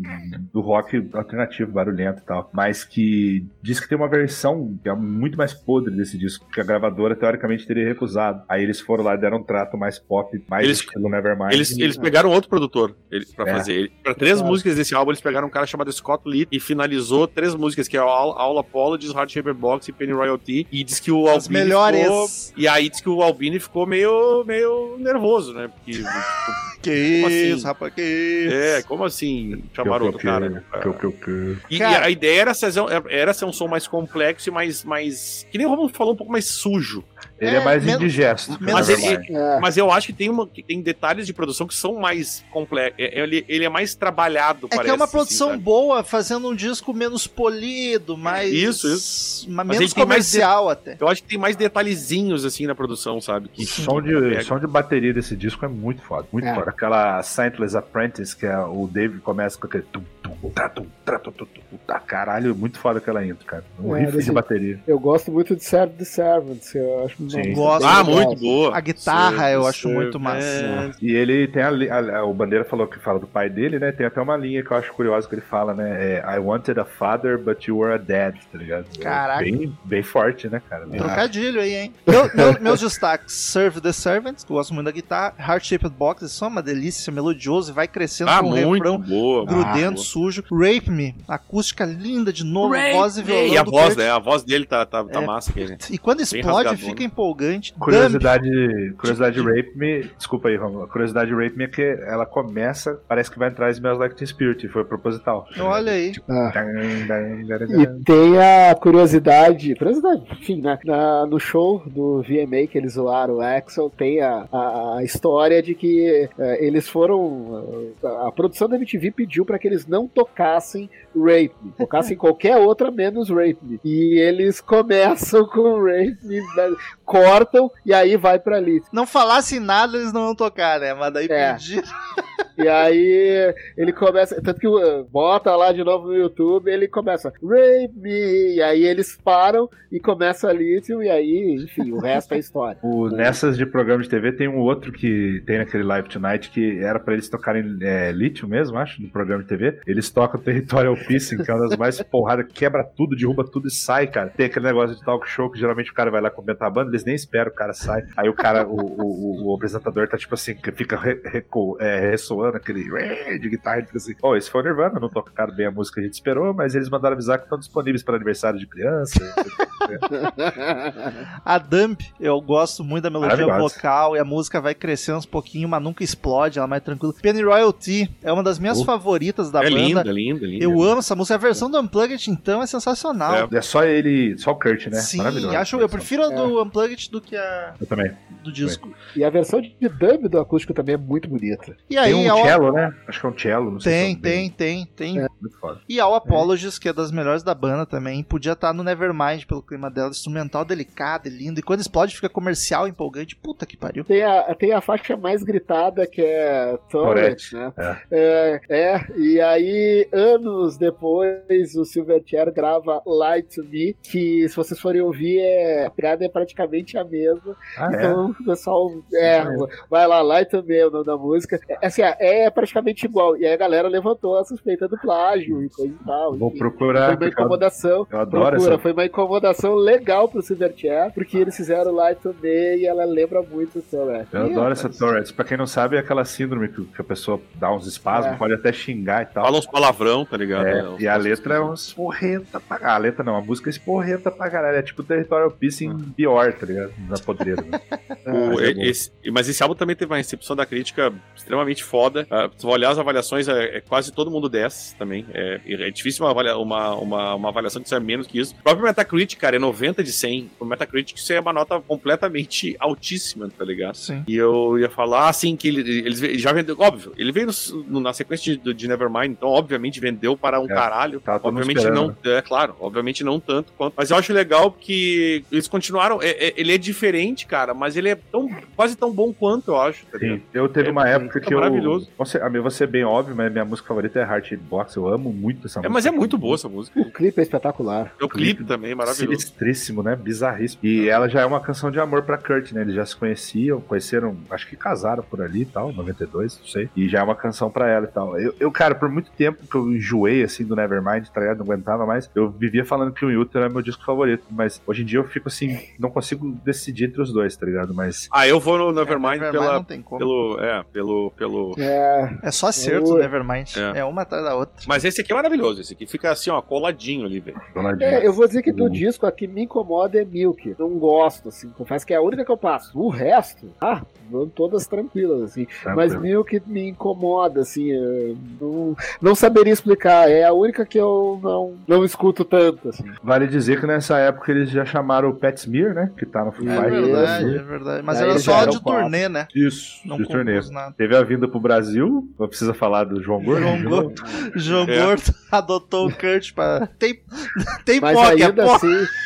Mas, mas ainda assim tem uma história bem legal. Acho que vocês já, já devem ter ouvido. Kurt, quando ele teve no, no Brasil, ele, ele conhecia alguma coisa de música brasileira e ele ficou muito impactado com a qualidade sonora dos mutantes. E ele queria saber quem eram aqueles os integrantes, ah, mas em especial o Arnaldo Batista. O- ele escreve uma carta pro Arnaldo, ele não recebe, ele não chega a ter contato com a carta, e depois do documentário do Arnaldo, ele vai, ele descobre que, tipo, o, Kurt Cobain, entrevistado pela MTV, ele dizendo, ah, ah, as bandas do Brasil e tal, ele diz, ah, os Mutantes, Arnaldo Batista, aquele belezão, eu- né, dele e tal, e aí ele escreve uma carta dizendo que eles foram, tipo, revolucionários, e de um período de ditadura eles foram muito firmes e coisa e tal, papapá, enfim. E depois, anos depois que ele vai descobrir e tal, ele escreve uma carta pro Arnaldo que ele nunca recebeu. enfim. Quem, O- quem quiser saber a história do Gordo, lê a biografia dele pra dar muito detalhe. Mas basicamente ele conhecia o Dave Grohl já. Olha só, Dave Grohl, né? Porque o Dave Grohl tocava numa banda chamada Scream. E o underground, no punk, no hardcore, é, é- o mundo fica pequenininho, né? Todo mundo se conhece. Ele conhecia o Dave Grohl já. Aí ele falou, eh, quando ele viu o Nevermind, ele falou: Ó, o cara do Scream, tá ligado? Aí ele colou, falou assim: mano, vou colar. E diz a lenda que ele colou e ele foi o cara que falou assim: ah, esse festival aí é marca de cigarro Ele que zoou. tá ligado? É uma bosta, não tem as bandas underground brasileiras, só, só chupa rola de gringo e tal. E é, pode ser que tenha sido uma dos agravantes pro show ter sido aquela merda. Pro Kurt chutar o balde, né? Aliás, esse, esse disco ganhou o, álbum, o, o Grammy de melhor álbum de música alternativa um mês antes do, do, do, do Kurt morrer, em março. Ó, Ele, ele ganhou o melhor álbum de música. Eu não sei se eu não sei, o Nevermind, eu não sei se ganhou o Grammy, acho que não, mas esse que ganhou. E E aí. logo depois do homem. É, e aí ele aí foi encontrado com os- foi encontrado morto, suicídio, essa história todo mundo já conhece, inclusive temos um episódio inteiro só especulando sobre, muito divertido. Hum. E saiu o Unplugged, que a gente já falou bastante, mas eu preciso dar destaque pra dois covers que eu acho maravilhosos, são das minhas favoritas do Nirvana, que são cover e só tem no Unplugged, que é a The Man Who Sold the World do David melhor que o Bowie. original. Melhor que o original do Boi. Fala É, mesmo. talvez. E Não tá errado, hein? Where You Sleep Last Night. Puta que pariu. Ah. que Ah. Lindíssima, né, velho? Ah, ali fechou assim, ó. se- se- se, eh, parece assim que foi eh, perfeita pra encerrar o, o acústico com aquela música do Led Belly. Aquela parada do funeral, parece que foi meio que uma. O Kurt tava. eh, Eles estavam quebrando a cabeça, né? Figurinista e tal. E o Kurt falou: ah, bota uma flor tal, com velas e tal. Mas a mulher falou: mas é tipo um funeral? O Kurt, isso, exatamente. Tá ligado? Tipo, foi realmente um pedido, né, cara? Sim. e, meu, a, a Penny Royalty, se eu não me engano, o Dave Grohl e o Kurt estavam meio se bicando esse dia, assim, estavam meio puto um com o outro. Aí dá pra você ouvir o, Da- o Kurt Cobain falando assim: ah, eu vou tocar essa sozinho. O Dave Grohl, é, vai, toca sozinho. Meio que putão assim. E Aham, Foi a melhor coisa que ele fez, cara, porque ficou maravilhosa aquela versão dele sozinho. E tem, E uma, aí- outra, tem uma outra parte que ele manda o Dave Grohl calar a boca, né? Não tem? Eu não, não lembro direito. É, tem o, e, né, quando ele vai tocar Penny Royalty, ele falou: Ah, se ficar uma merda, a galera vai ter que aguentar, sabe? E acabou sendo, e acabou sendo maravilhosa, assim, muito Sim. bonita, assim. É. Não, ele tem, tem uma hora que ele manda assim, daí cala a boca. Cara, isso tá, tá, tá- tava um clima meio zoado. Mas eu acho zoado massa. zoeira. Eu acho mas massa esse tava- clima informal desse É. Parece que eles estão É. ali, ah, vamos É. tocar aí, tá tudo certo. E também reza a lenda que o acústico, ele foi gravado em Nova York, eu acho, se não me engano. Acho que sim. eh, eles tiveram que fechar a rua do, do, do estúdio onde foi gravado, porque tinha muita gente lá de fora que não pôde entrar. Na época foi meio assim complicado pra fazer a gravação, porque na rua tinha gente querendo entrar e eh, não, não, não tinha mais espaço, galera. Nossa, né- ser- ser plateia desses Unplugged devia ser um troço muito Hum, foda. Nossa, Imagina. cara, Ah. que inveja, né? De quem viu É. Porque de- não é nada, nada, pode parecer exagero, mas cara, tu tá vendo de certa forma a história diante dos teus olhos. Né? E é Se vai dar certo ou não é outra história. E mas, os show cara, tá pequeno vendo- sempre. É, tu tá vendo um registro que, cara, vai ter. ele é vai ter único. mais. É o único, É, né? Exato. vai ter igual. Eles vai ter. tentaram fazer uma. Não turnê, mas tipo, eh, tocar boa parte da- da- da- da- das músicas do Unplugged em alguns shows no final da, da- da- da- daquele ano ali, de 93, tem no YouTube. E eles levaram a, a Lori Goldschmidt, uma coisa assim, que era o nome da, da menina do violoncelo. Eh, mas, cara, eu, tipo, eu olhei esses vídeos e não ficou legal. assim. Uhum. Show de plateia grande, Sim. violoncelo. Esse- esses acústicos tem que ser só, só o show. É ali, é, É. aquele momento. Assim. Fazer igual o Titãs, que fez o acústico, ficou cinco anos acústico, tá ligado? Voltou agora. É, é. Voltaram a fazer. Agora o show deles é trio acústico o nome do show. Ah, Quem diria que o, o Titã seria a banda mais citada no episódio do Nirvana? É verdade. Olha aí, ó. Bandeira falou de fechar o- a rua, cara. Eu lembrei de mais uma história do, do João Gordo, cara. Diz que o- o- os cara, o Gordo arrumou um, um contato, uma boate lá que fecharam só pra eles, né? E aí foi, foi, foi a galera do El Seven, tá ligado? O Gordo com a mulher dele. O na Flea época. junto. Diz que o Flea, quando viu a quantidade de pó, falou: não, não, não, não, não, e foi embora. tá Ele tava, tava sóbrio na época, né? O Flea do Não, Red Hot. Vou embora.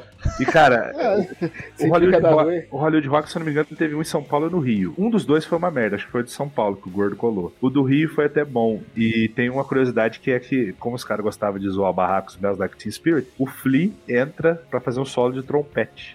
Tá ligado? Ele, ele fica. pá, pá, pá, pá, pá, pá, pá, Na hora do solo. tá? Ah, outra lenda que contam também, que depois foi confirmado, é que eles compuseram coisas no Brasil, tá ligado? Que seria o sucessor do Inutro. E depois, 2002, eu acho que saiu aquela coletânea, tem a You're No- You Know You're Right. Cara, é uma das minhas Ah, sim, favoritas sim. do Nirvana. É verdade. muito foda aquela música. E é só o que teve, tipo, que saiu assim, eu acho. De... É verdade, lembrava Bosta. desse Know Your Right aí, que saiu, saiu bem depois, né? É bem bacana mesmo. Se não tivesse o, a treta do homem lá, teria outro álbum aí, pro- talvez bom, se seguisse essa linha aí. Provavelmente. Pois é, acho que seria meio A Inutro. gente comentou tá da capa, hein? Do Inútero, do Inútero eu acho que não. Eu acho maravilhosa essa capa, inclusive. Ela é tipo aqueles modelos de, de transparente, tá ligado? Que mostra os órgãos internos. Escola né? de Medicina, né? de- É, isso, isso. Tem um manequim, ele, é- ele tem esse manequim, ele tem tamanho real, ele existe lá, o manequim anatômico transparente, que eles chamam. E aí eles. E no museu tem esse da capa, que eles fizeram da capa mesmo, que é com as asinhas e tal. Aí no museu, no museu do Nirvana eles têm tamanho real lá. o- o- E eu acho massa essa capa, cara. Eu gosto bastante dela. Eles botavam os manequins ao vivo, assim, na turnê, tá ligado? No palco, assim, de, de enfeite.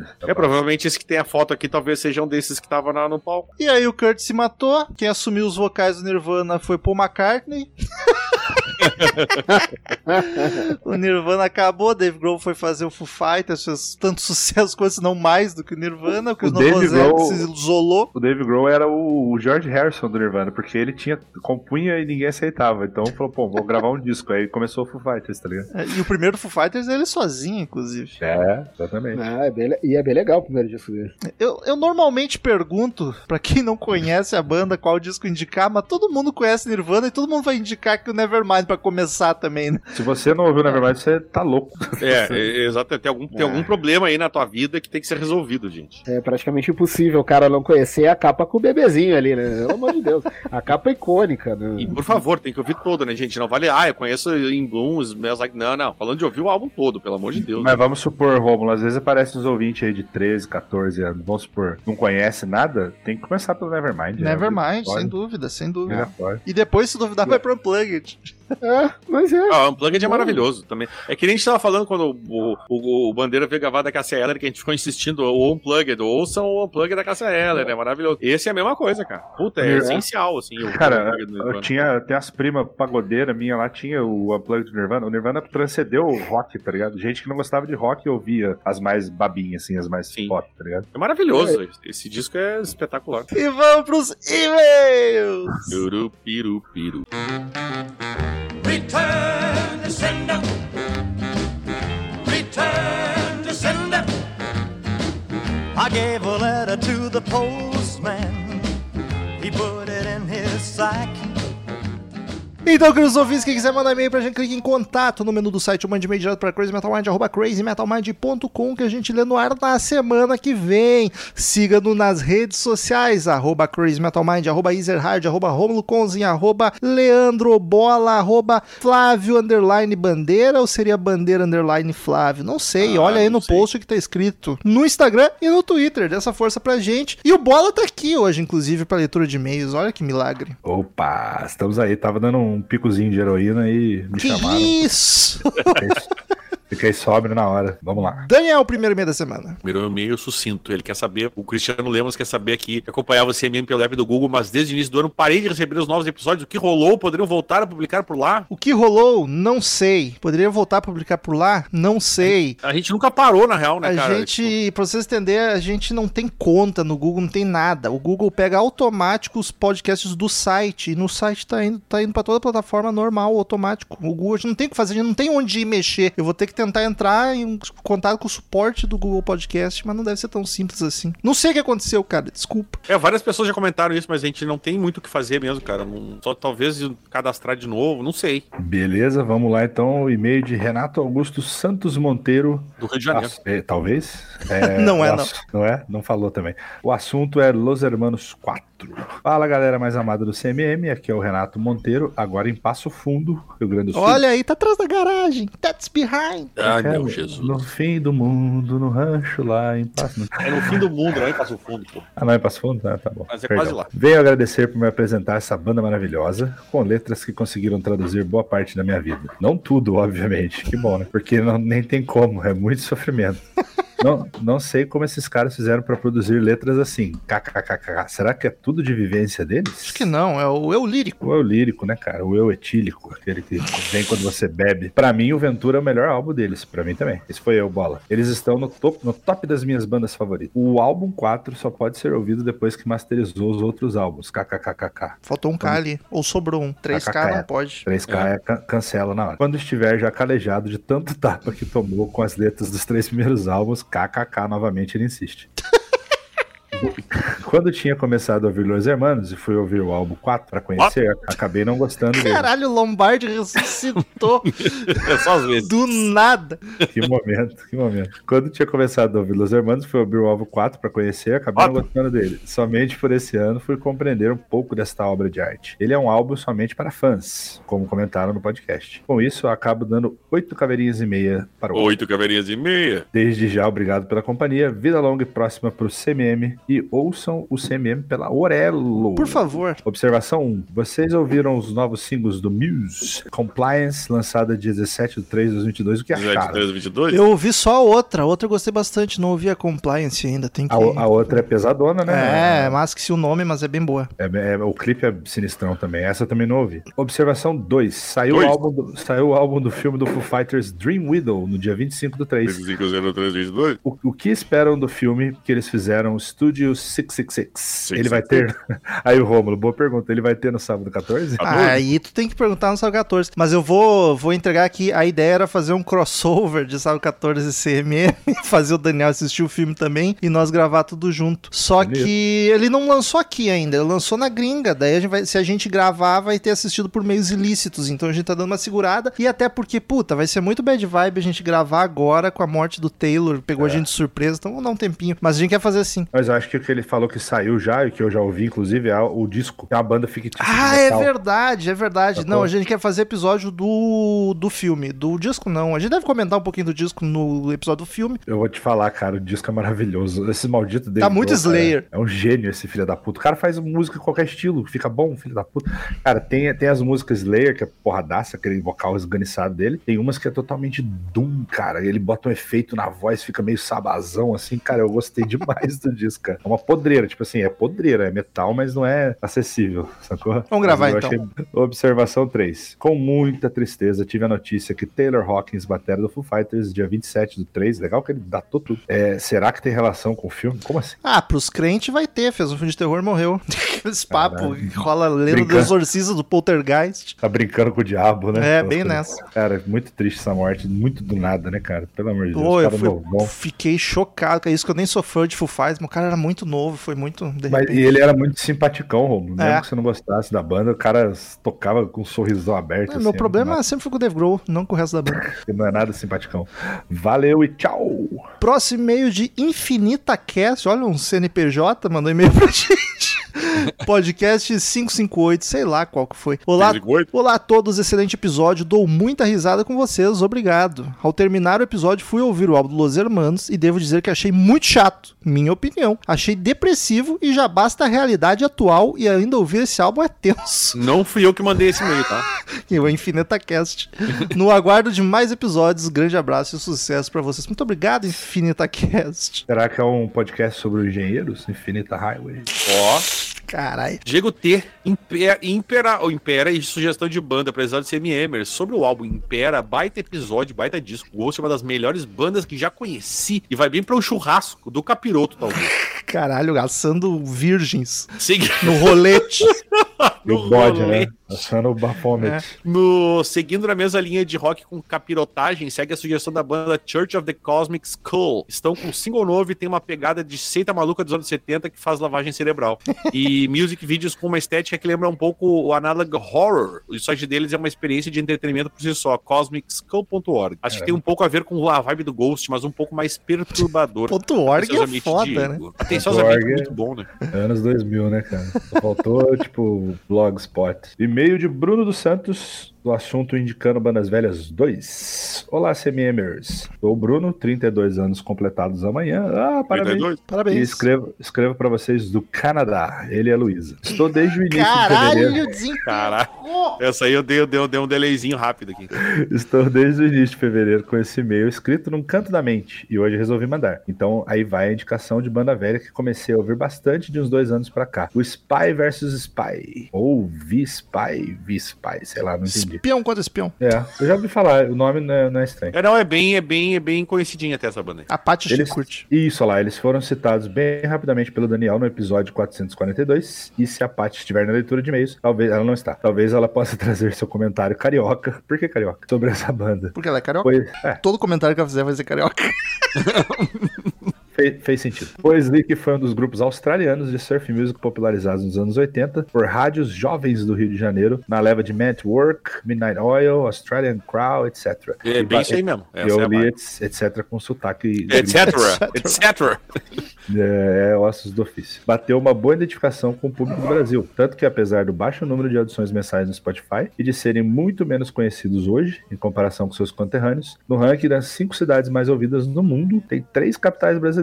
Olha aí. Caralho, deve ser São Paulo, Rio de Janeiro e Sergipe. Fica forte. Totalmente nada, não sei porquê. Sergipe. Que é o estado do caso. né? Que exatamente, o que ficou um pouco, pouco pior, porque, devia ter, porque São Paulo e Rio é fácil, né? Meu humor é nonsense. É, e, não, bastante. e, não, e não geográfico. É, eles têm, inclusive, um ao vivo gravado e lançado no Brasil. Ó, isso já é pra poucas bandas, né? Tipo Iron Maiden, Scorpion, sei lá qual mais. Titãs. É, mas Nossa, como hoje. Hoje eu tô, Homem, tô hoje- aquecendo, tô aquecendo. Meu Jesus Cristo. O que vem nessa gravação? Meu Deus. Ah, não, não põe isso no ar, porque. tá É, o pessoal não sabe que a gente grava os e-mails antes da gravação seguinte. Se você ainda não conhece, mas curtiu Midnight Oil quando ouviu o episódio 442, acho que vale uma audição. Eles têm uma linha semelhante de letras engajadas e uma pegada mais agressiva no som. O instrumental, na minha opinião, é uma delícia cremosa, muita baixeira como o Rômulo gosta. Eu fiquei curioso pra ouvir. Coisa de nome, mas nunca parei pra escutar. O tipo de sonoridade dos anos 80 que eu curto. Eles têm cinco discos de estúdio e acho que indo em alguns dos três primeiros é legal pra Mas conhecer. tu, tá, tu tá ligado que o Bruno fez um podcast aqui nesse momento sobre Spy vs Spy, né? É verdade. É um drops, um drops É. indicando, indicando bandas. Eu particularmente gosto do primeiro, Harry's Reasons é o nome, e do terceiro, Xenofobia ou Xenofobia. Why? Olha isso, meu Quem amigo. tem um professor aqui? Caralho, mas é muito questionador o título. Xenofobia. Why?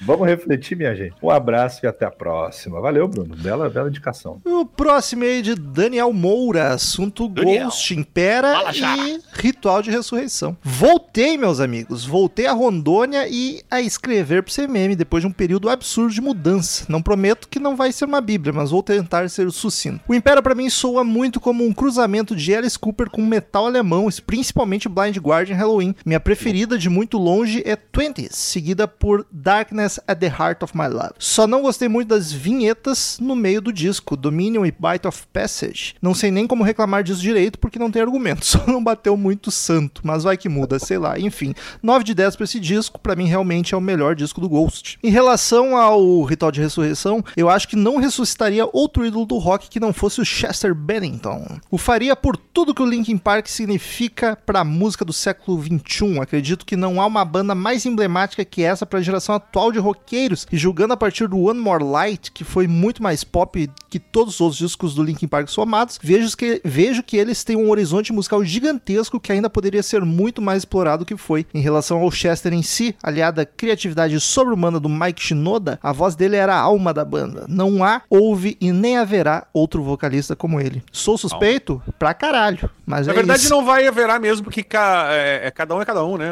querido? Abraço a todos. Que bonito, Daniel. É, ninguém é igual a ninguém, mas uns mais iguais que os outros, né? Já diria George Orwell? Não, Roberto Guedes. Daniel, É, Daniel, eu vai ia- lá com o e-mail que veio direto da Rock Wins. Ah, isso eu adoro. Caralho, adoro. a Rock Wood. André Malman. Vamos lá, gente. Agora é o momento da diversão. A vergonhosa guinada pop do Ghost. Eu, eu, não dá- eu fico puto com esse tipo de e-mail, mas eu não consigo nem reclamar, porque a gente tem um podcast com nome metal e que fala de rock. Era pra ser só e-mail assim, tá ligado? E vem um por ano, então não dá nem pra reclamar. É, é bom que a gente ri, pelo menos. André Malman, o, o, no- o e-mail dele é o homem mal, malido do metal.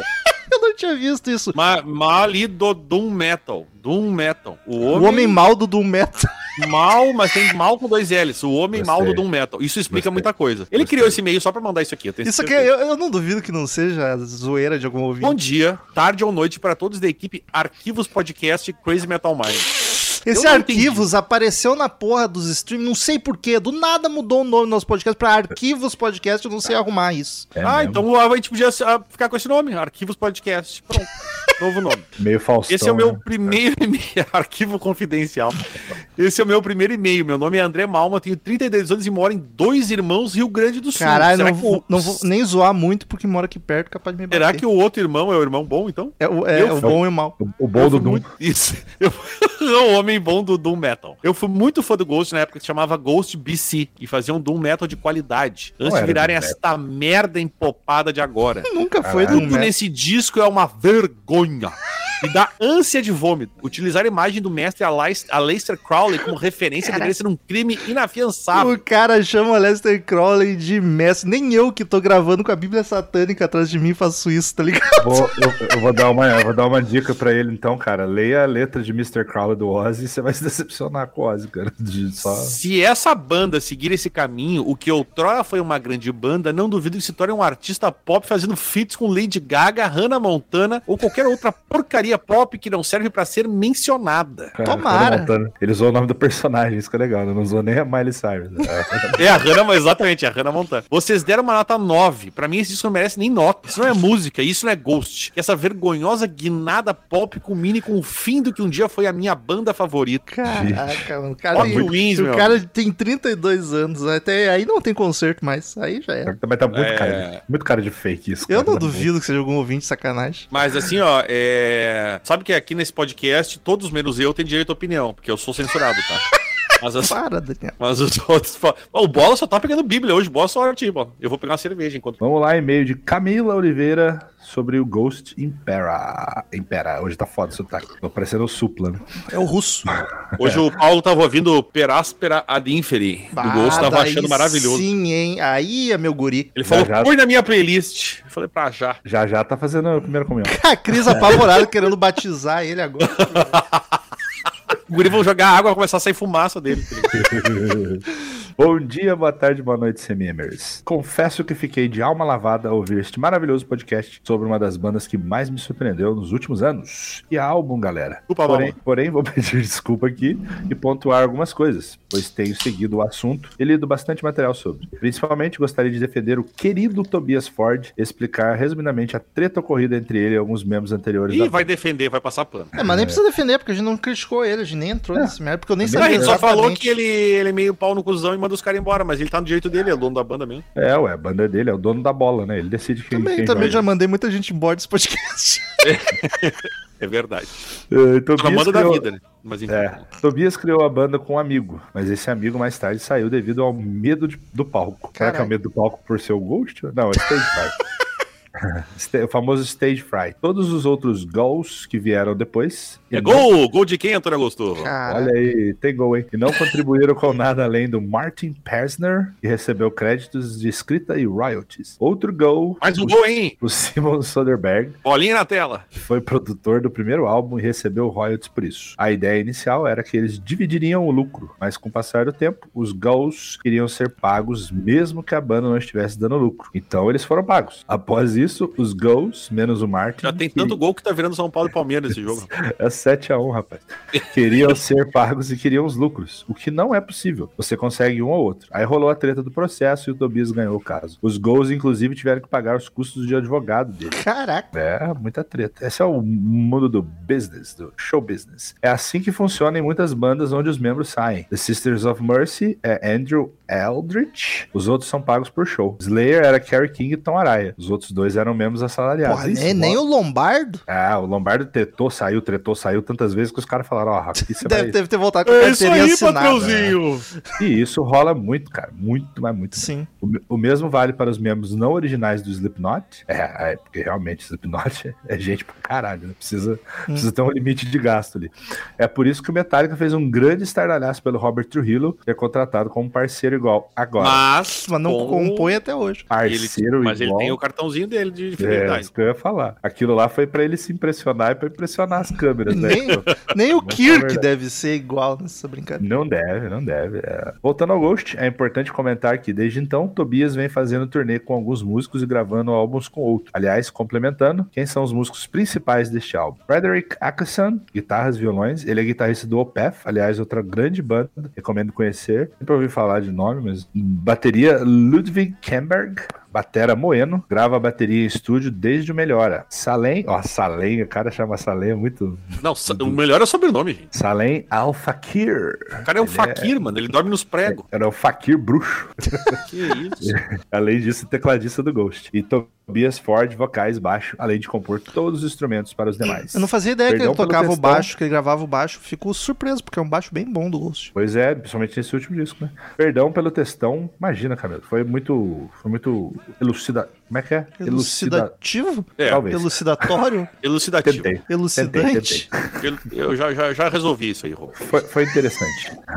Adoro vocês, sucesso. Próximo e-mail de Lucas Assunção, Ghost Impera. Salve galera do Pelo Minha lá. relação com Ghost foi primeiramente no episódio É Bom, do canal Riff, onde era um quadro que defendia uma banda, o artista injustiçado, e a banda do Papo Eméritos eram dos citados no quadro. Sobre Eu o lembro disso. Sobre o episódio, ouvi esse disco mais recente os quatro anteriores da discografia da banda, todos no caso. E digo o seguinte, que o Impera imperou no melhor sentido da palavra entre o segundo melhor disco da banda, perdendo apenas por disco melhor 2015. É o álbum mais inspirado da carreira da banda com influências que vão de Van Halen, Driftwood, a última faixa que remeteu a Hysteria do Def Leppard, Kaiserion com toques de Iron Maiden, Watcher in the Sky e Kaiserion já citados são as melhores canções desse disco. Se o disco perde um pouquinho para o melhora, o Impera imperou no melhor disco de 2022 até agora. Foi mais um episódio bacana e até a próxima. Valeu! Um rápido que nosso horário aqui estamos estourando, hein? E é o último O- e-mail, acabou?